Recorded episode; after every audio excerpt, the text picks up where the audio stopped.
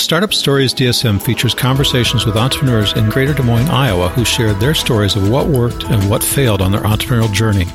This podcast is produced by the Greater Des Moines Partnership. More tips and resources are available at dsmpartnership.com/businessresources. I'm your host, Mike Caldwell, Executive Director of Entrepreneurial Initiatives at the Partnership.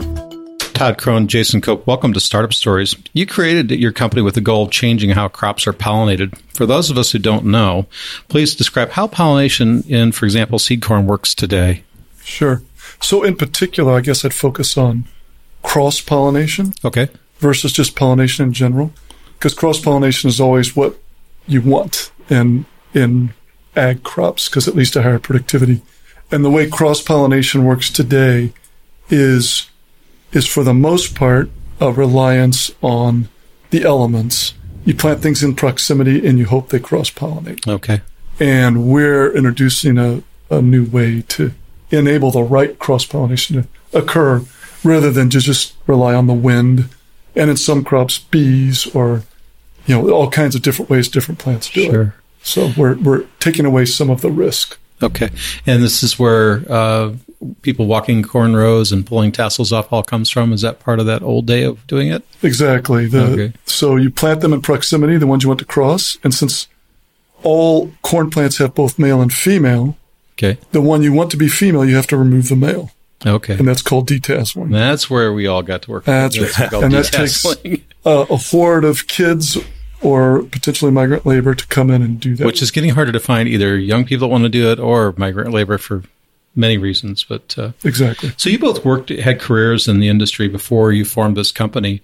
Did you know each other before you formed PowerPollen?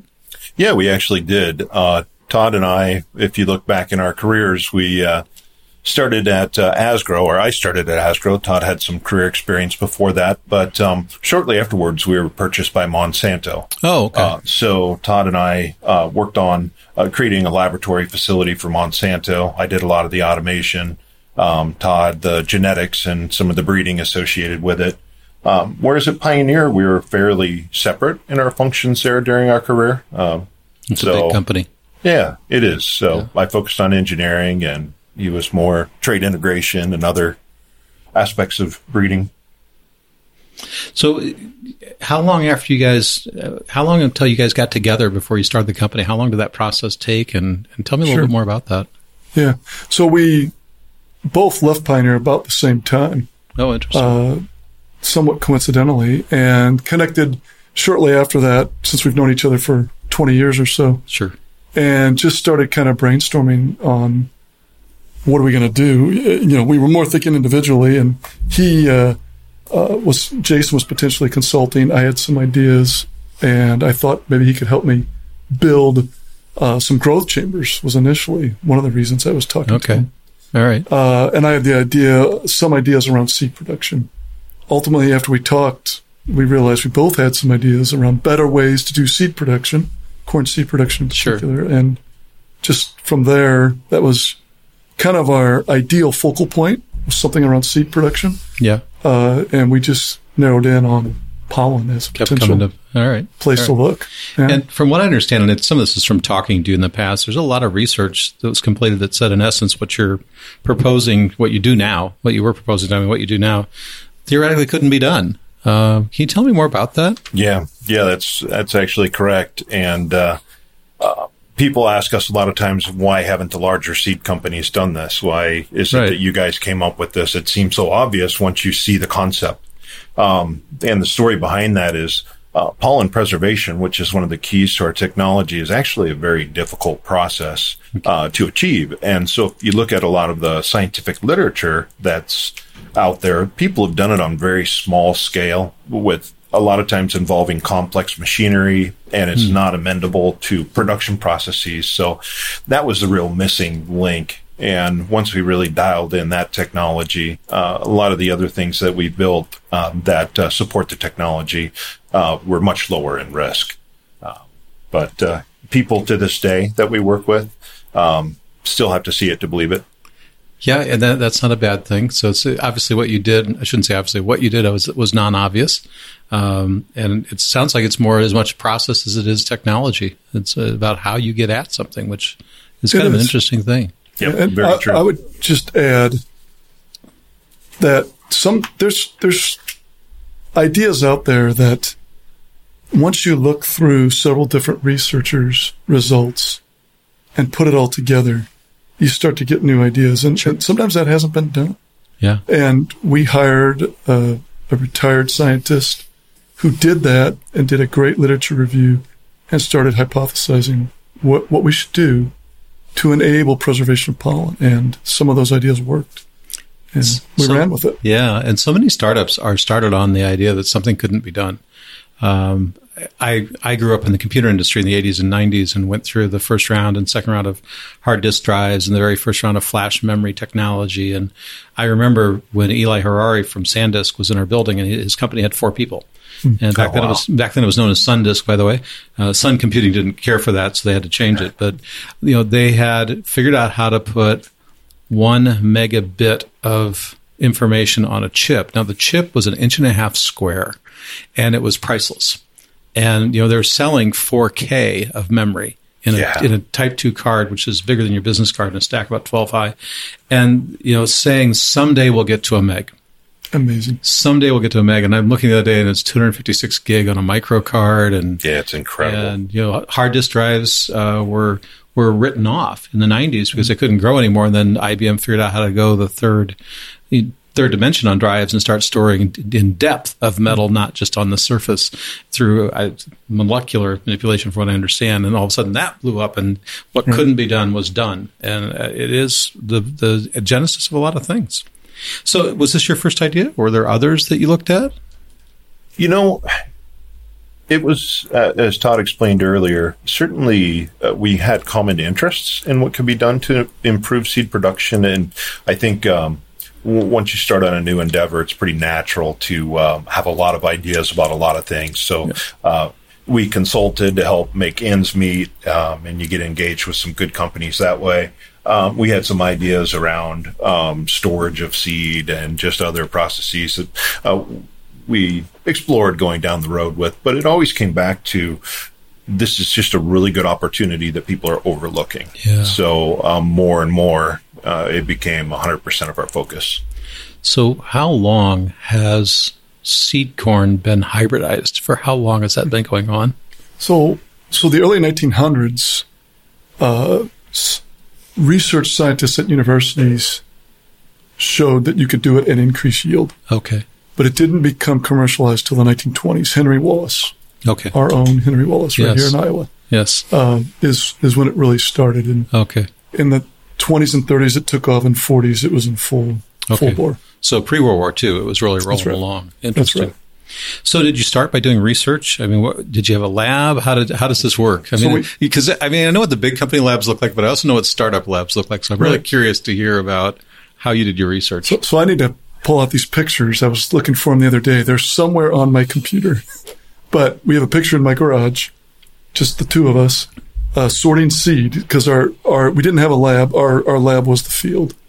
And we started, in the spring of 2015. Planted in probably mid to late May. And it was all about the field that first year.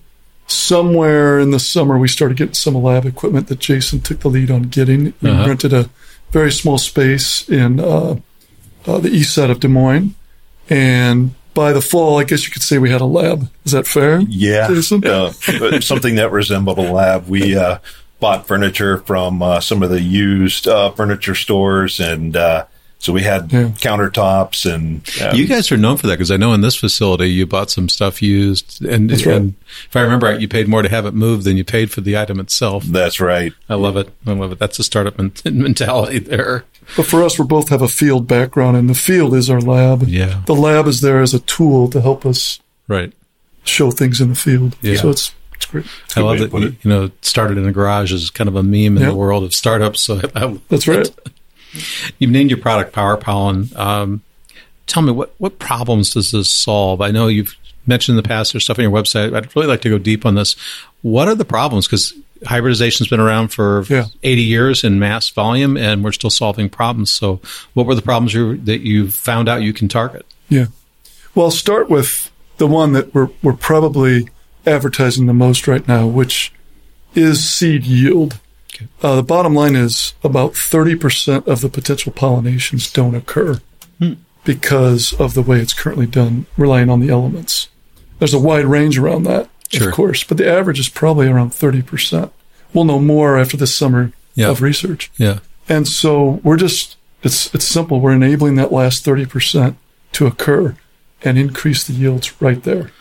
The second big piece, though, is the cost of goods, meaning that the most expensive parts of making the seed are all the people we talked about earlier. All right. So the detasseling crews, we believe with our method we can decrease those.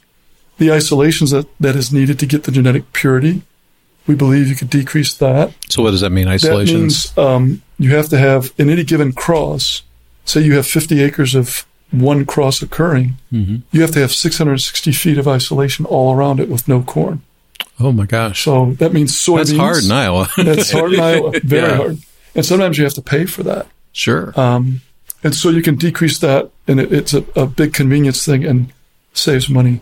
Okay. And the third big area is decreasing the amount of male that you put in the field because it takes anywhere from 20 to 35% of the field, and it doesn't produce a product.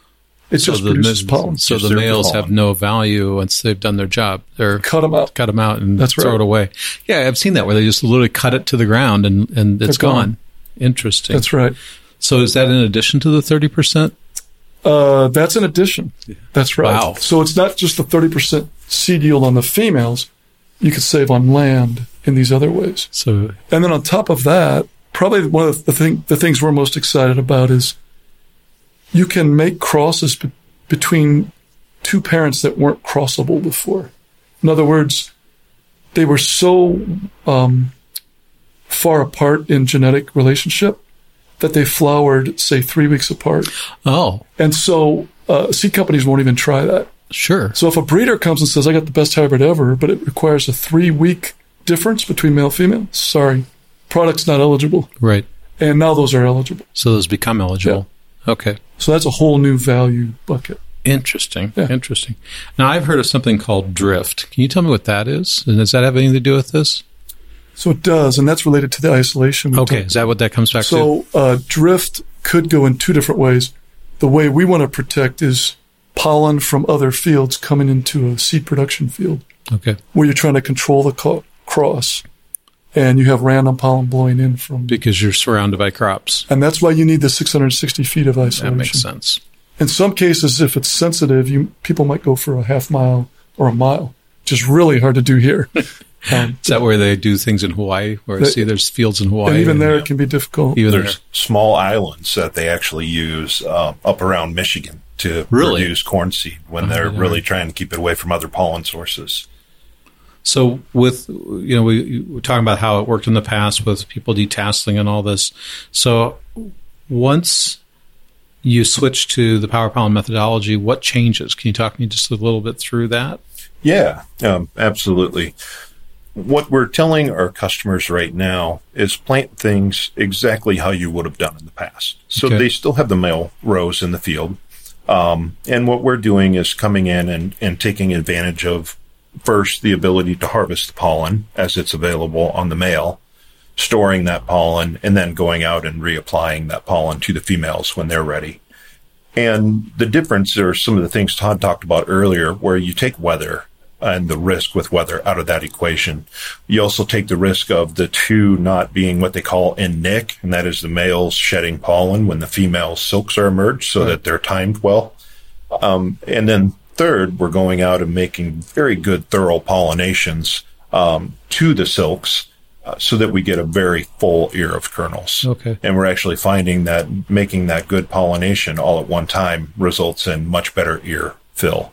Okay, which is where the yield's coming from. That's right. When you say ear fill, you mean how full is the ear corn of kernels are usable as seed? Yep. Okay. And if you look at ears, a lot of people, say even on sweet corn, there tends to be large round kernels down at the butt of the ear. Mm-hmm. And those kernels didn't have a lot of competition from, the next pollination that came in a day later. Okay. They're a day behind competing with the seeds that are growing down lower. So you can imagine when you get to the top of an ear, it's very hard for those kernels to grow and mature in competing competing with the rest of the pollinations that nature does little by little with wind blowing pollen in. Okay. All right. And so a lot of this is mechanized then, right? I mean, you're not taking people out there and doing this by hand. Can you, how much of that, I don't know how much that you can talk about, but tell me a little bit about how that works. And is it a custom machine? Is it something that's already out there? Yeah. You know, we didn't want to change the way that farmers, the equipment that they have access to, because if you have to invent an entirely new machine, people are less likely to utilize the technology. It's a lot of money, too. It is. And so we're using Hege-style sprayers that a lot of seed companies and farmers already own. And we've mounted mechanized systems that actually harvest the pollen in high throughput. So we drive through the field and accumulate that pollen into a bin that will go into storage, and then, of course, take it back out of storage. And we have pollen applicators that go down the row and target the silks to apply the pollen to. This is on scale of acres. That's tens to hundreds of acres currently. Okay. So manually doing this process would still be beneficial, but not as cost effective. Right, right. And the goal is to be fully automated with this, is to be mechanized. All right. That's all right. So the kind of research you're doing, and I mean, you're in your third year of being out in the field. This is not inexpensive. And I know you have raised some capital in the past, but can you talk just a little bit? And no need to get to the specifics, but how many rounds of capital in general, and what kind of amounts are we talking about that you've had to do? And how's that gone? Yeah, we we haven't done this before, so we don't know, how it was supposed to go, but we feel like it went very well. It went very well. As someone who does this all the time, it went really well. Yeah. That's what we've been told. We've had three rounds. We had a seed round, which was debt, and which converted in a Series A. Okay. And then we just finished up a Series B. Okay. Initially, our consulting funded the first year. So really, the first year was kind of bootstrapped and did it on our own. And the seed round got us through the next 6 to 12 months, and then Series A got us up until about where we are right now. Okay. And so Series B just completed should get us through probably another 1.5 to 2 years. Right. When we think we should be cash flow positive, especially on the corn seed side, sometime in 2019. Okay. And in general, we're talking approaching $10 million about that we've raised total in that general range. Yeah, which is a pretty large sum of money to raise. It is. And now, I'm very familiar with the biotech industry where it can be much higher. Yeah, that sounds small in biotech. And it can be a much longer time frame. We're at 3.5 years to revenue here, where some biotech firms just plan on 10 to 15. So, we feel pretty good about where we're at, but it is a pretty large number for the average startup. Yeah, it is, especially like you said, the biotech industry is very, very different, but also the people that are funding it are different kinds of funders. And so your technology is now in the field and in large scale pilots, especially this year you're going in. What's the data say about the value of what you've done about PowerPollen? How's it been performing? One of the things that I think surprised us the most to begin with, and our chief science officer, Mark Westgate, had alluded that we would actually see this, is the yield increase. A lot of ears look full with the natural pollination process because the kernels grow into the space they have available.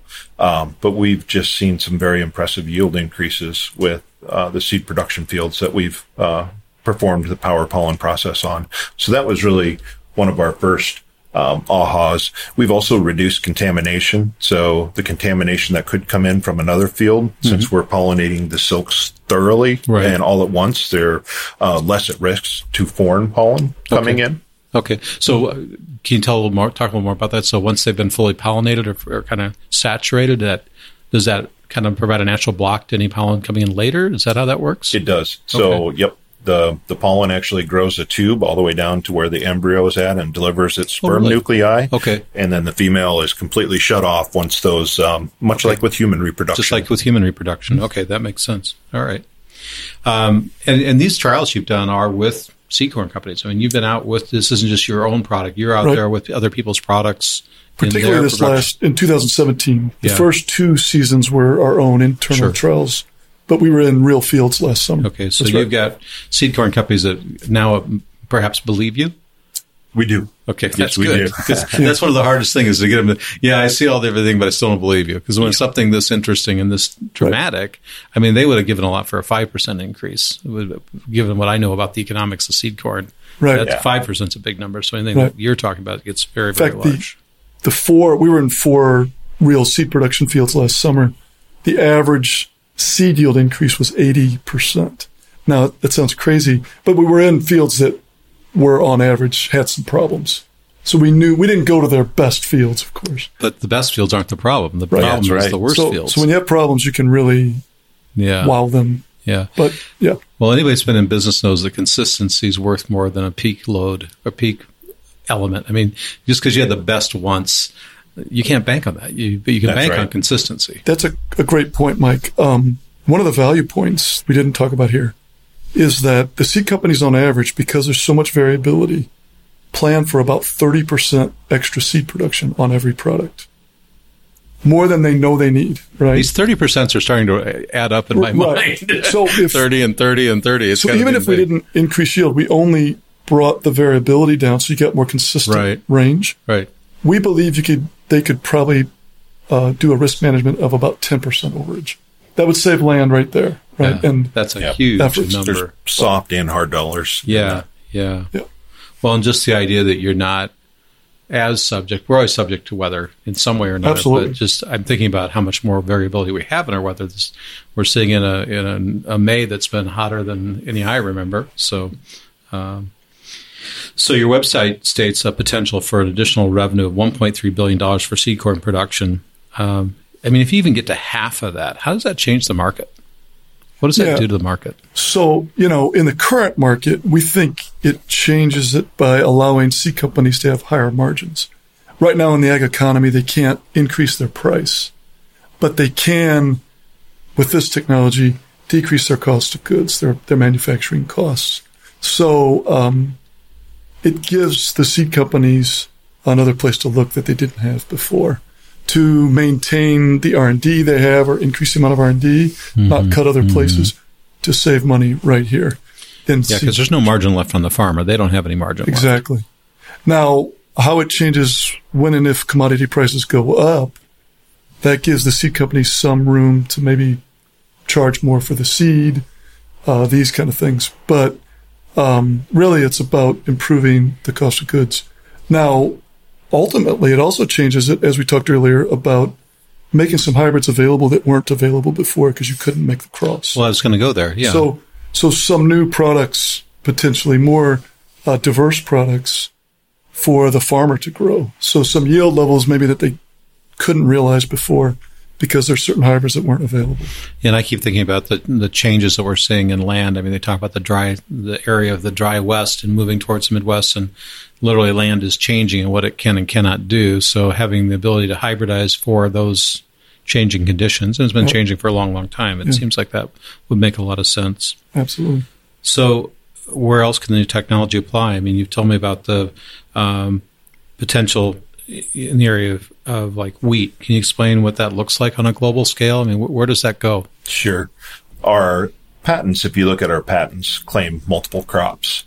We started with corn because Todd and I both know corn best. It's what we've worked with throughout our career. Sure. But that's really honing the technology for things like wheat and rice, which are also hugely important crops that overseas. You look internationally, how important it is to those. Because it's much more important internationally than corn is. That's right. So there's that aspect where you're talking about the grass type crops or row crops. The technology can lend itself even out towards vegetable crops, fruit trees, different, basically where you're relying on pollen to make a pollination. This could help alleviate some of the issues with bees, the population of bees. Yeah, because we've had the collapse of bee population, so this could actually augment some of that. That's right. Interesting. Yep. And so it takes a lot of diligence, I think, to remain focused. So right now our focus is really getting seed production off the ground and running and seed companies to fully utilize the technology. But in the future, we see great opportunities with rice, wheat, and some of the other major staples. Yeah. I'm smiling because this is the innovator's problem is when you get something interesting like this, there's so many directions you can go. And it's so tempting when you're grinding through just process to go, I really want to go over back in the lab and go work on that next cool thing, right? I want to do the next new product. So and the totally seed companies you work with have a tendency to say, hey, can you do this for, wheat? Can you do this for rice? How can we work together? And those are all opportunities, but there's also an opportunity cost associated with it. Well, and to your point, if you haven't proven out the core of if you haven't refined, I shouldn't say proven out, but refined the core processes, you don't want to start building other analogs on top of a process that isn't fully set. Yep. The cost of redoing all that's going to get pretty crazy pretty quick. I agree. In fact, I'll add, Mike, one of the first times we met with you, you actually said to us, some people will want to ask you questions about where else you could go with this, just to see if you're easily distractible. It is a favorite thing for me to point out. And I think you might have actually asked us about other things, and we probably failed the test. That's okay, But it was a polite, friendly audience. In fact, it was a great I remember that when I'm with investors and they start going there. Some may innocently be going there. Some may be testing us. I don't know. Right. But we always come back to right now it's about corn seed, but there are a lot of other opportunities. And one of them that we kind of jump right over quickly is what we would call corn grain, or the farmer themselves could get a yield kick by getting better pollination. Really? Potentially, like a 5 to 15% increase in their yields by getting better pollination. But that's big for them. Yeah. 5 to 15 is a lot. Right. And if there's a drought and we can help mitigate the issues there, it could be much higher. Sure. So there's and the acreage there is much higher, of course. Right. You're talking about 90 million acres of grain corn farmers versus the seed is about 1 million acres in the U.S. So quite a big difference. Yeah. So your product consists of several elements: hardware for collection and application, hardware harvest and storage processes and technology, application process and technology. So which part of this of these pieces and parts will your company produce directly, and which ones do you see more going with partners to get into the market? Yeah, that's an excellent question. One of the things we tell our prospective investors is that we're an IP company. We really survive based on licensing our intellectual property. Okay. So we aggressively pursue patents. Currently, we have 9 pending patents that are either in a non-provisional or provisional state. That being said, we have prototyped a lot of this mechanization and then worked with an outside manufacturer that plans to produce these at scale for us. Okay. So Almaco is our partner in that area. Almaco is one of the leading suppliers of customized research equipment for seed companies. Okay. So familiar to your customer. That's right. Very familiar. Yeah. They have a good reputation. So we've been working on testing the scale technology with Almaco.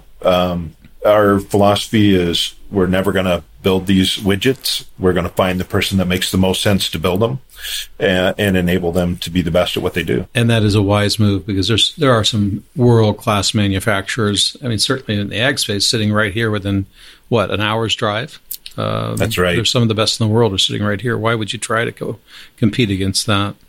In fact, we would want to partner really for all aspects of this new industry, except inventing or developing IP. Even there, we're willing to for certain areas. Sure. But for the preservation of pollen, that's where we're trying to be. That's our core. Yeah. And capturing intellectual property around that and know-how. That's our deal. And I'm sure there's more to do there. Lots more. That's good. Every day, we're reminded there's a lot. So where do you see your company in 5 years? So I think I'll give you the ideal answer, but there's several forms of success that we're open to, right? Yep. But I think if within a year or two we can have the corn seed part of this in great shape for potential non-exclusive or exclusive buyout, and then hopefully use that partial exit, to fund acceleration of the corn grain part of this. Yep. Wheat seed, rice seed. Those would be the three next: corn grain, wheat seed, and rice seed. Yeah. Where we now have a cash flow and a way to fund that and just and keep going in these other crops. Yeah. And Jason mentioned a bunch of other crops as well, whether it's orchard crops or canola, sunflower. Those are some other cotton, other low-hanging fruit that's out there. You know, I'd love to keep doing this for another 10 years, 10 to 15 years. But at the same time, if someone was interested in everything, we're open. Well, that's part of having investors, right? Right. And having a good board is to get through those decisions, because there's always offers. Whether or not they're an offer worth taking is a whole nother discussion point. Right. Well, Todd and Jason, thank you for being on Startup Stories. I really enjoyed talking to you today. No, it's been a pleasure. Enjoyed it.